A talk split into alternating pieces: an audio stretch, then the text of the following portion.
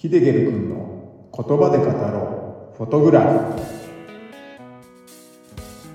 こんにちは、ヒデゲルです。この番組では旅先や身近で撮った写真を言葉で語ってしまおうというポッドキャスト番組になります。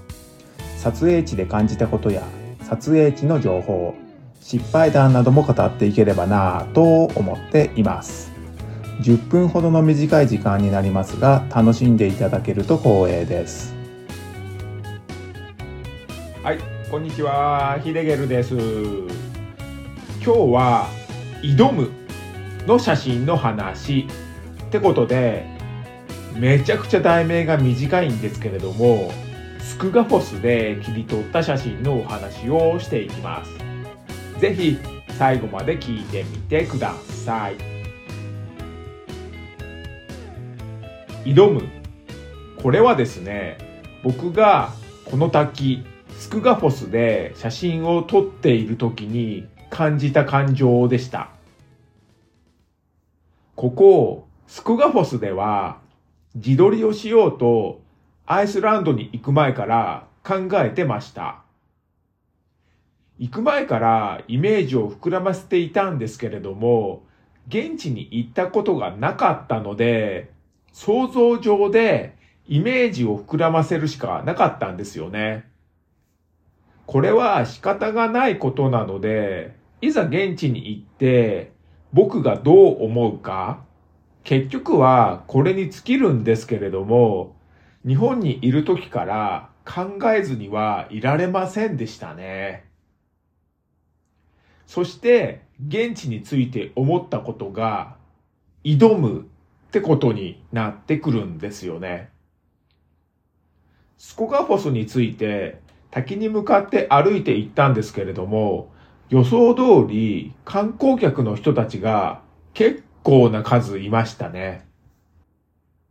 自撮りを一つの目的ともしていたので、スクガフォスに着いた時は観光客を映さずに自撮り写真を撮れるかなってほどのね、混みようだったんですよね。ですけれども、根気よく待っていると人の切れる瞬間もあったので、人が切れたタイミングでトライすることにしました。現地を見た時に滝から少し距離を取って望遠レンズで切り取った方が良さそうだなーって思ったので、滝から少し離れた場所に三脚をセットしました。そうなると一つの問題が発生するんですよね。それはタイマーを使ってシャッターボタンを押した瞬間に、ある程度決めた場所に立ってポーズを決めたかったんですけれども、距離がありすぎて走っていっても間に合わずにシャッターが切れちゃうんですよね。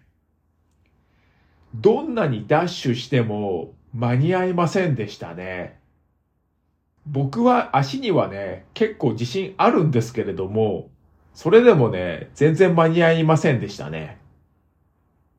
三脚をセットした時点でうすうす分かってはいたんですけれどもね、一応やってみたんですよね。でもね、やっぱりダメでしたね。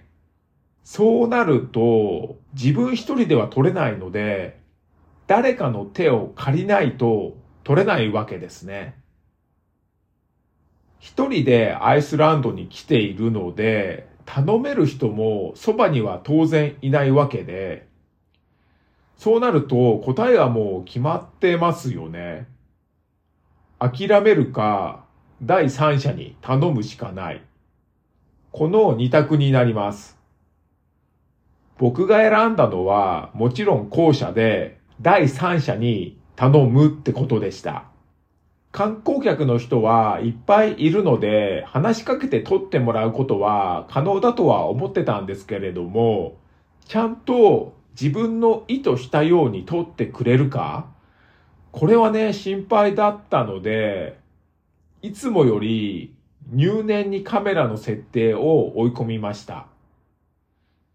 そして誰でも簡単に撮れるようにレリーズも使うことにしました。レディーズっていうのは、まあ、リモコンみたいなもんだと思ってもらえばいいかと思います。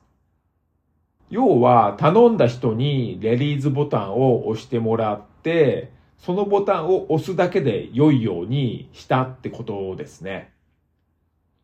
あとは、人がいなくなったタイミングで取れるかどうか、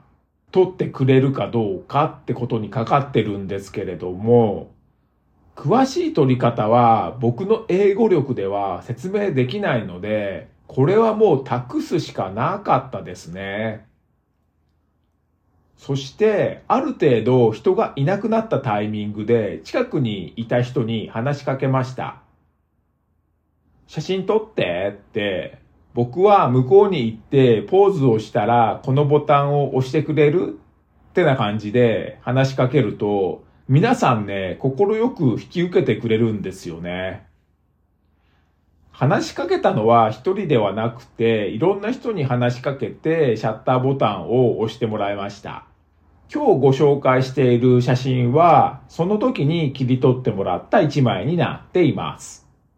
この写真を撮った時の縦と横の比率なんですけれども、3対2っていうね、よくある写真の比率で撮ってるんですけれども、レタッチ時にトリミングをして16対9っていうね、縦長の写真に変更しました。理由としては、できるだけ人のいないタイミングで撮ってもらったつもりだったんですけれども、次から次へと人が来るので、他人の腕の部分が画角内に入っちゃってたんですよね。それを映さないためにトリミングで対応したっていうことが一つと、豪快な滝の流れる様子を切り取っているので、縦長にすることで滝の臨場感を高めたっていうのがもう一つの理由になっています。この写真では僕が滝に向かって走っていく様子が写っています。これは僕が指示したことではなかったんですけれども、僕がこの時感じていた滝に挑むっていうね、感情と一致していたんですよね。かなりいい場面を撮ってくれたなーってね、この写真を見た時に思いました。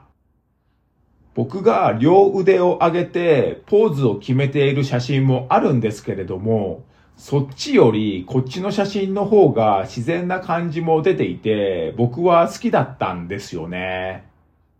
僕のお願いを聞いてくれて、シャッターボタンを押してくれた人にほんと感謝してます。写真には滝の流れる様子、これが写真全体を占めてますね。写真の下、中央に僕が滝に向かって走っている様子が写ってますね。写真の色味は全体的に青の色味で、その中に黄色いレインコートを着ている僕の後ろ姿が写っているっていう写真になっています。被写体は滝でもあり、僕自身でもあるといった感じになってますね。この写真のレタッチもいつも通り特別なことは特にしていません。切り取るときは白飛びを抑えて若干暗めに撮っているので、レタッチ時に暗い部分を明るく持ち上げる程度です。人物の部分は全体の調整だけでは足りないので、個別に選択してさらに明るくしています。あとはコントラストを少し加えるっていった感じですかね。ここでの撮影は結構離れた場所から狙っていたので、水しぶき問題は大丈夫でしたね。水しぶき問題って何って思う方は、第5回のグトルフォスのお話か、第46回のセララントスフォスのお話を聞いてみてください。そこで水しぶき問題は何なのかわかると思います。ですがですね、カメラのレンズは大丈夫なんですけれども、滝の近くに近寄ると、当然ですが、全身びしょ濡れになるんですよね。レインコートを着てたんですけれども、隙間から水しぶきが入ってきて、中の服まで染みてきていました。気温も2、3度と低かったので、寒さと戦いながらの撮影になってましたね。たまに観光客の人で半袖短パンで滝に近づいてって、ずぶ濡れになって戻ってくる人もいたんですけれども、もうめちゃくちゃね、震えてますね、そういう人たちは。危ないというか、無謀というか、あれじゃ風邪をひきに行くもんだなーってね、寒がりの僕にはもう絶対できないなーと思ってましたね。あと、海外で自分の荷物に背を向けて離れていく。こんな行為は荷物を持っていかれる危険性があるのでご法度なんですけれども、ここアイスランドに限って言えば、そこまで気をつけることではないと思いました。アイスランドを訪れる人たちは、裕福な人が多い印象だったので、泥棒をね、する人はほとんどね、いないと思いますね。もちろん油断は禁物なんですけれどもね、もしそういう危ないような場所であったら、今回の写真は撮れてないのでね、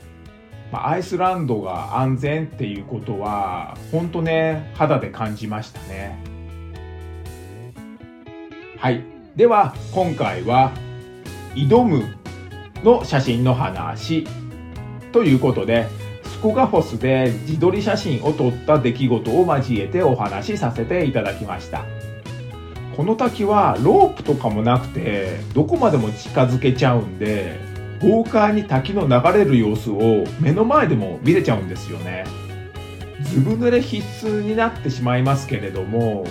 こんな体験はあまりできないと思いますので、アイスランドを訪れる際はぜひ行ってみることをおすすめします。